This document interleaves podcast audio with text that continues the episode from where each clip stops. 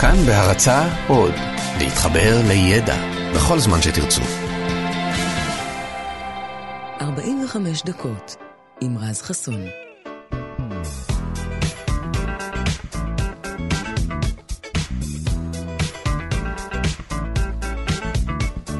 בוקר טוב לכם, חמישי שמח, כאן תרבות, 104.9, 105.3 FM, שלום שלום, כיף שבאתם. אה, כן, איזה יופי, סוף השבוע ממש מעבר לפינה, אז אנחנו נקבל אותו פה יפה, נקדם אותו עם כל מיני דברים מעניינים. ואתם יודעים, בדרך לכאן הבוקר אני חשבתי כמה מדהים זה שאני יכול להתקשר למישהו תוך כדי נסיעה ברכב. כי אם אתם בגילי או מבוגרים ממני, אז גם אתם חייתם בזמנים שבהם הדרך היחידה לדבר עם מישהו בטלפון הייתה מטלפון קווי ביתי או מטלפון ציבורי. זו באמת הייתה תקופת תור הזהב של הטלפונים הציבוריים שאנשים ממש עמדו בתור כדי להשתמש בהם. עכשיו, ככל שהטלפונים הסלולריים הפכו ליותר ויותר נגישים, אז ככה הלך ופחת הצורך בעמודי הטלפון האלה שעומדים להם ככה באמצע הרחוב. אז היום לכל אחד מאיתנו יש טלפון סלולרי, לפעמים אפילו יותר מאחד, ככה שאם האבולוציה באמת הייתה עושה את שלה, אז הטלפונים הציבוריים היו אמורים להיכחד לגמרי, וזה נכון שהיום יש הרבה פחות טלפונים ציבוריים, אבל הם עדיין קיימים, וההיגיון מלמד שאם מוצר כלשהו מצליח לשרוד בשוק, זה אומר שבכל זאת כנראה יש לו ביקוש, מישהו משתמש בו בדבר הזה. אז כאן בארץ הביקוש הזה הוא נמוך יחסית, אבל בארצות הברית למשל, טלפונים ציבוריים שעובדים שם אגב על מטבעות כסף ולא על כרטיסי חיוג או אסימונים, הם נחשבים עדיין לענף משגשג. תאמינו או לא, הרווח מטלפונים ציבוריים מגיע מדי שנה למאות מיליונים של דולרים. בכל שנה מתבצעות בארצות הברית כמעט שני מיליארד שיחות מתאי טלפון ציבוריים. בתרגום לכסף אנחנו מדברים על קצת יותר מ-280 מיליון דולרים בכל שנה משיחות כאלה בטלפונים ציבוריים, שזה באמת נתון מפתיע, במיוחד במציאות שבה כמעט לכל אחד יש היום את האפשרות הנוחה וגם הזולה לרכוש מכשיר סלולרי, אפילו אם זה סלולרי לשימוש חד פעמי, ויש דבר כזה, אז מכאן עולה השאלה, מי הם הלקוחות של הטלפונים הציבוריים? אז התשובה לשאלה הזאת היא מגוונת, אבל לכל הלקוחות האלה יש מכנה משותף אחד.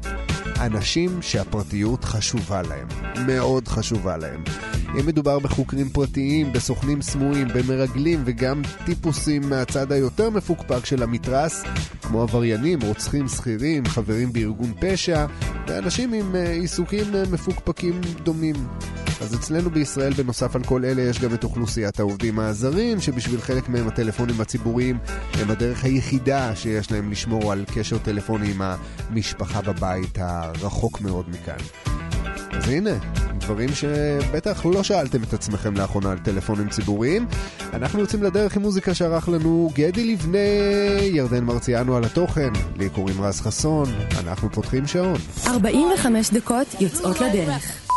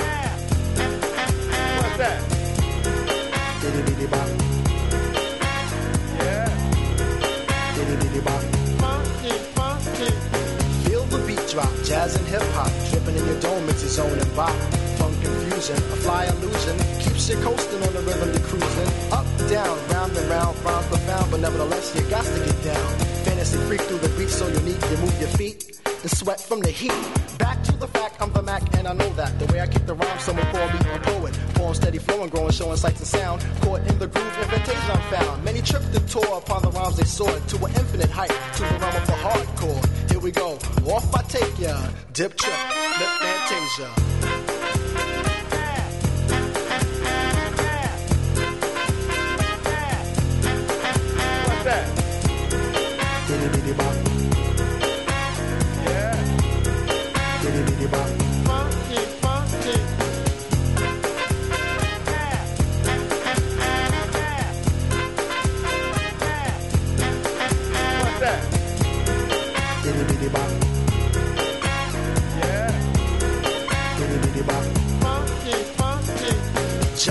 Jam, boogie woogie jam slam. Bust the dialect, I'm the man in command. Come flow with the sounds of the mighty Mike Master. Rhyming on the mic, I'm bringing suckers to disaster. Buku ducks, but I still rock Nike with the razzle dazzle. Star I might be. Scribble, jabble, scrabble on the microphone. I babble as I fix the funky words into a puzzle. Yes, yes, yes, on and on as I flex. Get with the flow, birds manifest. Feel the vibe from here to Asia. Dip trip, flip fantasia. Ow, you don't stop. Come on, come on, come on, come on, come on, come on, give me more of that funky horn.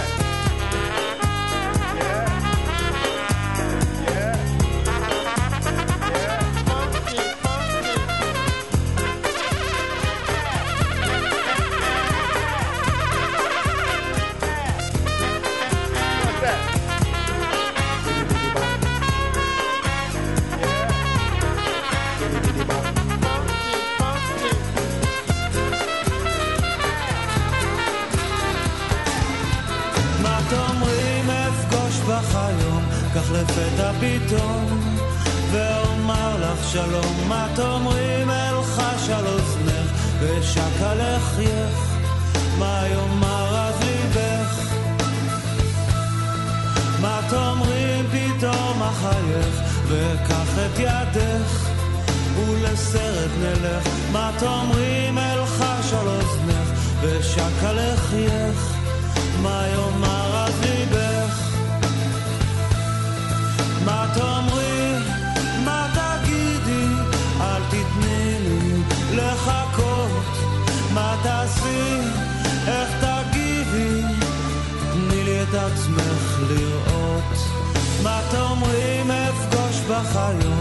לפתע פתאום, ואומר לך שלום, מה תאמרי, אלחש על אוזנך, ושקה לחייך, מה יאמר אז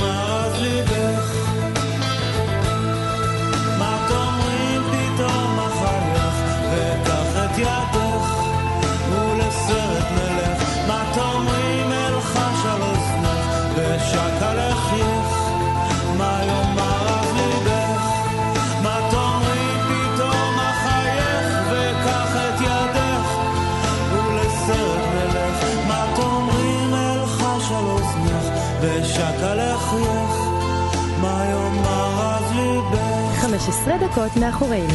נותרו עוד 30 דקות.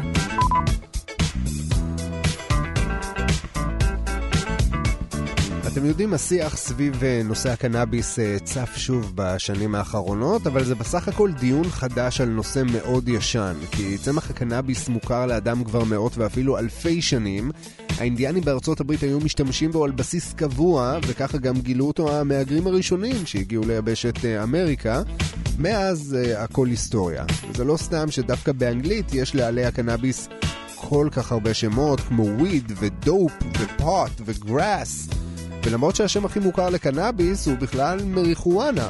ואם תהיתם פעם למה זה, אז זה לגמרי לא מקרי, כן? מישהו כיוון לזה, וכשאני אומר מישהו, אני מתכוון למנהל האכיפת סמים האמריקני, שהחליט בתחילת המאה ה-20 לאמץ רשמית את השם מריחואנה באופן בלעדי, דווקא בגלל המקור שלו. מריחואנה זה בעצם קנאביס בספרדית, שהייתה השפה לא כל כך פופולרית בארצות הברית של אותן שנים, בגלל המהגרים המקסיקנים. אז במנהל לאכיפת סמים בעצם קיוו לקשור את הסם עם אה, סוגיית המהגרים במטרה לנצל את הפחד שהיה קיים אז בציבור מפני המהגרים ממקסיקו. כדי להשיג תמיכה ציבורית בהוצאת הגראס אל מחוץ לחוק. מה שאומר, כן, שהשימוש במילה מריחואנה הוא בכלל גזעני.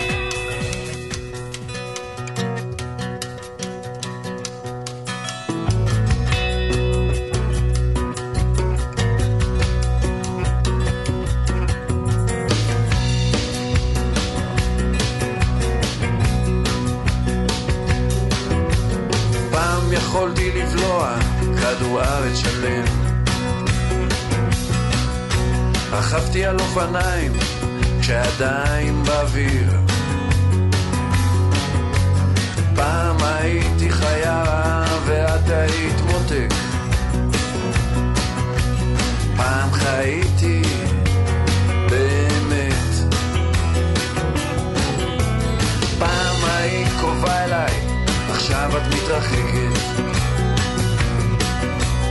פעם היית פחות בוכה ויותר צוחקת. פעם כשהיית שמחה, היית רוקדת. פעם חיית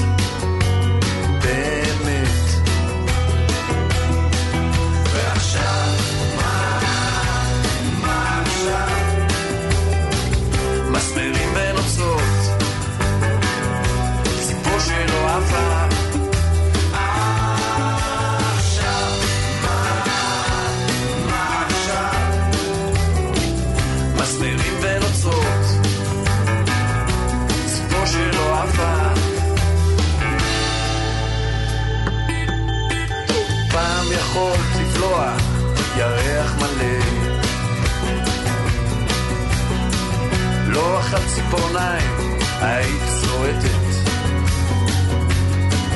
התלבשת באור מולי, עכשיו את מתביישת? פעם היית באמת. פעם יכולתי לומר לך, הרי את מקודשת. ניפצתי את הכוס ואספתי את הבית. יכולה לסובב אותי על אצבע פעם היית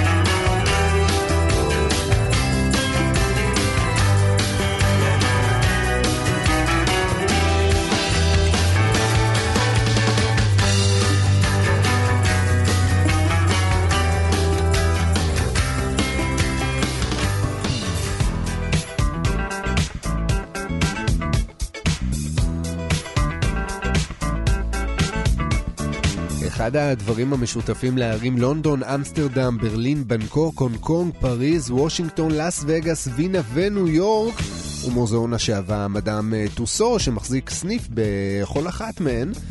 אה, את המוזיאון הזה אתם אה, בטוח מכירים, אם טיילתם מספיק בעולם אז אולי אפילו ביקרתם באחד או אפילו שניים מהם, אבל מה אתם יודעים על אותה גברת שעל שמה הם אה, נקראים? אז מדאם טוסו הוא בעצם כינוי לאישה בשם מארי גרושולץ, שנולדה בשנת 1761 למשפחה של תליינים. זאת אומרת שכבר מילדות היא ראתה סביבה ראשים של בני אדם שלא היו מחוברים בהכרח לגוף שלהם, וככה היא הכירה את הפרופורציות של אה, גוף האדם. את הייעוד האמיתי שלה היא גילתה כששימשה אסיסטנטית לרופא השוויצרי פיליפה קורטיוז, שמעבר לעיסוקים הרפואיים שלו נהג גם לפסל דמויות משעווה. ולמרי היה ממש כישרון לזה, מהר מאוד היא הפכה לתלמידה מצטיינת שפיסלה דיוקנאות מרשימים מאוד, חלקם אגב פוסלו תוך כדי צפייה בראשים כרותים של ממש שהיו פזורים שם סביבה בהישג יד. בשנת 1802 היא כבר צברה מספיק אה, ניסיון כדי להפוך את התחביב הזה למשהו קצת יותר כלכלי, ואז היא פתחה בתערוכה נודדת שהציגה בעיקר באנגליה ובסקוטלנד, ובגלל שההשראה הייתה בעיקר ראשים כרותים, אז זו הייתה דרך... אה, דרך להציג את העניין הזה, זאת הייתה בעיקר תערוכת אימים. רק 28 שנים אחר כך, ב-1830, התערוכה הזו זכתה למושב קבע ברחוב בייקר שבלונדון, שם נפתח מוזיאון מדאם טוסו הראשון, שבשנים הראשונות הציג בעיקר שחזורים של זירות רצח. אבל עם השנים הפסלת הזו הבינה שכלכלית תהיה לה נכון יותר להעמיד במוזיאון גם מוצגים פופולריים יותר ולא רק מפחידים. אז הדמות הראשונה שהוצגה במוזיאון הייתה הדמות שלה בעצמה, שמוצגת שם גם עד היום, ובמהלך השנים, כמו שאתם יודעים, נוספו דמויות של אישים מפורסמים אה, נוספים שונים, מתוך מטרה לזכור איך הם נראו ומה הם עשו כשהם היו בחיים. אנחנו מדברים על התקופה של אה, לפני עידן האינטרנט, אז אה, אנשים תהו איך הם יזכרו את כל הדמויות ההיסטוריות האלה. אז היום יש לנו אה, ויקיפדיה בעיקר, אבל אה, גם לפגוש אותם בגודל טבעי ולעשות להם כל מיני קרניים ושטויות כאלה מאחורי הגב, זה עדיין משהו שעושים היום, כנראה זה נחמד.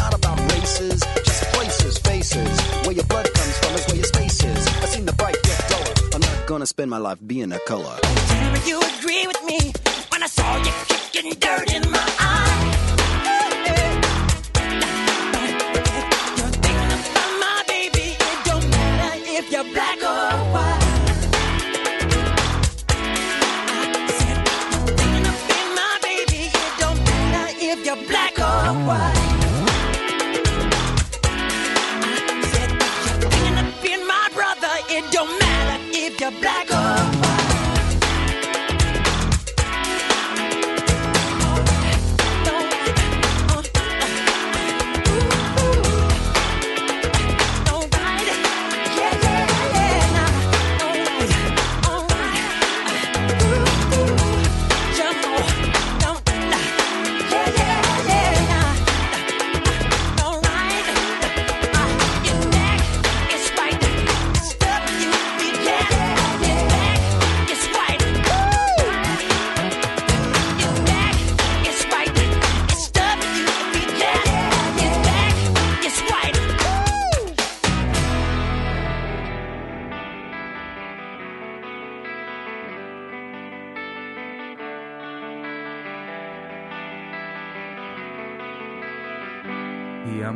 תראה, החיים די קלים. נזכור לנו חדר בדרום תל אביב, ונחיה כמו גדולים. ונחיה מדקה לדקה. נמצא עבודה זמנית לא רצינית וגם נחתום בלשכה. אולי גם תמצא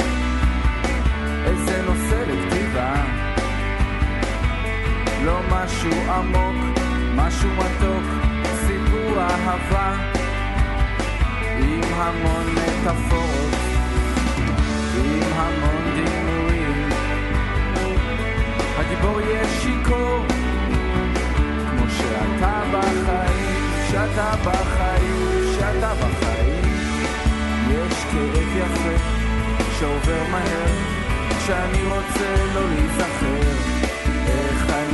עמדתי שם, איך אני אמרתי לה, ככה את יפה, זה מה שאת צריכה, זה מה שאני רוצה, וככה זה יהיה.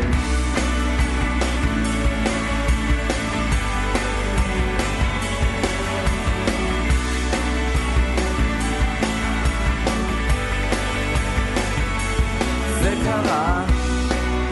בסתיו של השנה שעברה. הוא יורד כמו מכה אפורה על העיר. אני זוכר שהיא אמרה. אני זוכר איך הכל התפורר. אולי את זוכרת מה את אומרת? מה את אומרת עכשיו? אולי גם נושא לכתיבה לא משהו חשוב, משהו עצוב, סיפור אהבה. בלי מטאפורות, בלי דימויים. הגיבור יהיה שיכור. כמו שאני בחיים, שאני בחיים, שאני בחיים. יש כאב יפה שעובר מהר שאני רוצה לא להיזכר. איך אני עמדתי שם, איך אני אמרתי לה? ככה את יפה, זה מה שאת צריכה, זה מה שאני רוצה, וככה זה יהיה. כן, ככה את יפה, זה מה שאת צריכה. זה מה שאני רוצה, וככה זה יהיה. 30 דקות מאחורינו. נותרו עוד 15 דקות.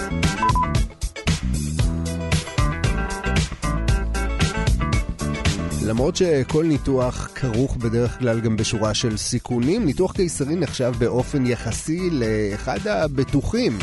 אז היום כמובן זה ככה, אבל בעבר זה לא היה סיפור כל כך פשוט. ברוב המקרים נשים שעברו ניתוח קיסרי היו מתות מדימומים או מזיהומים זמן קצר אחרי הלידה, אם הן בכלל שרדו אותה. עכשיו אני מדבר על המאה השלישית לפני הספירה, כאילו מה עוד היה יכול לעזור להן אז להישאר בחיים.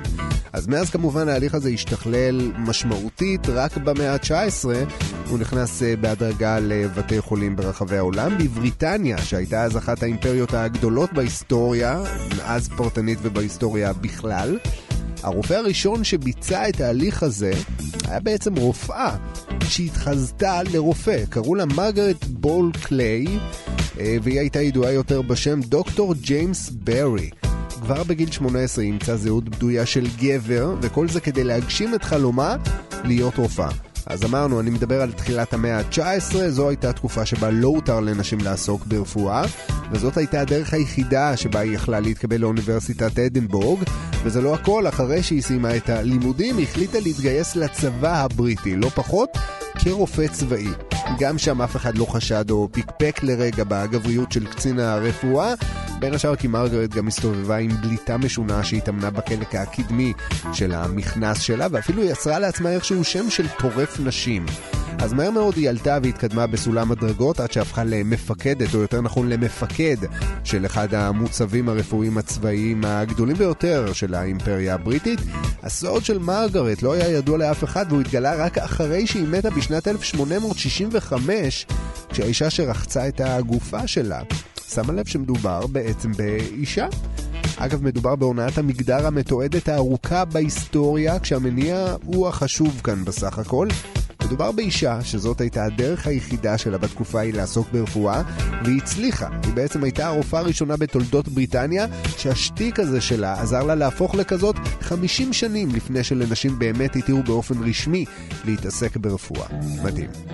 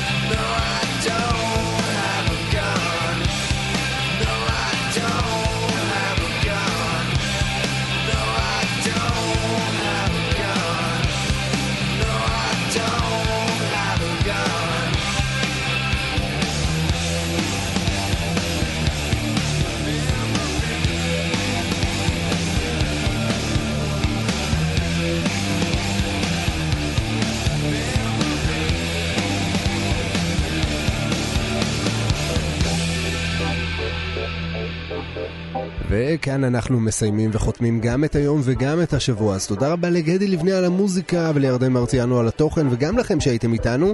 נשתמע בשבוע הבא. ביי ביי.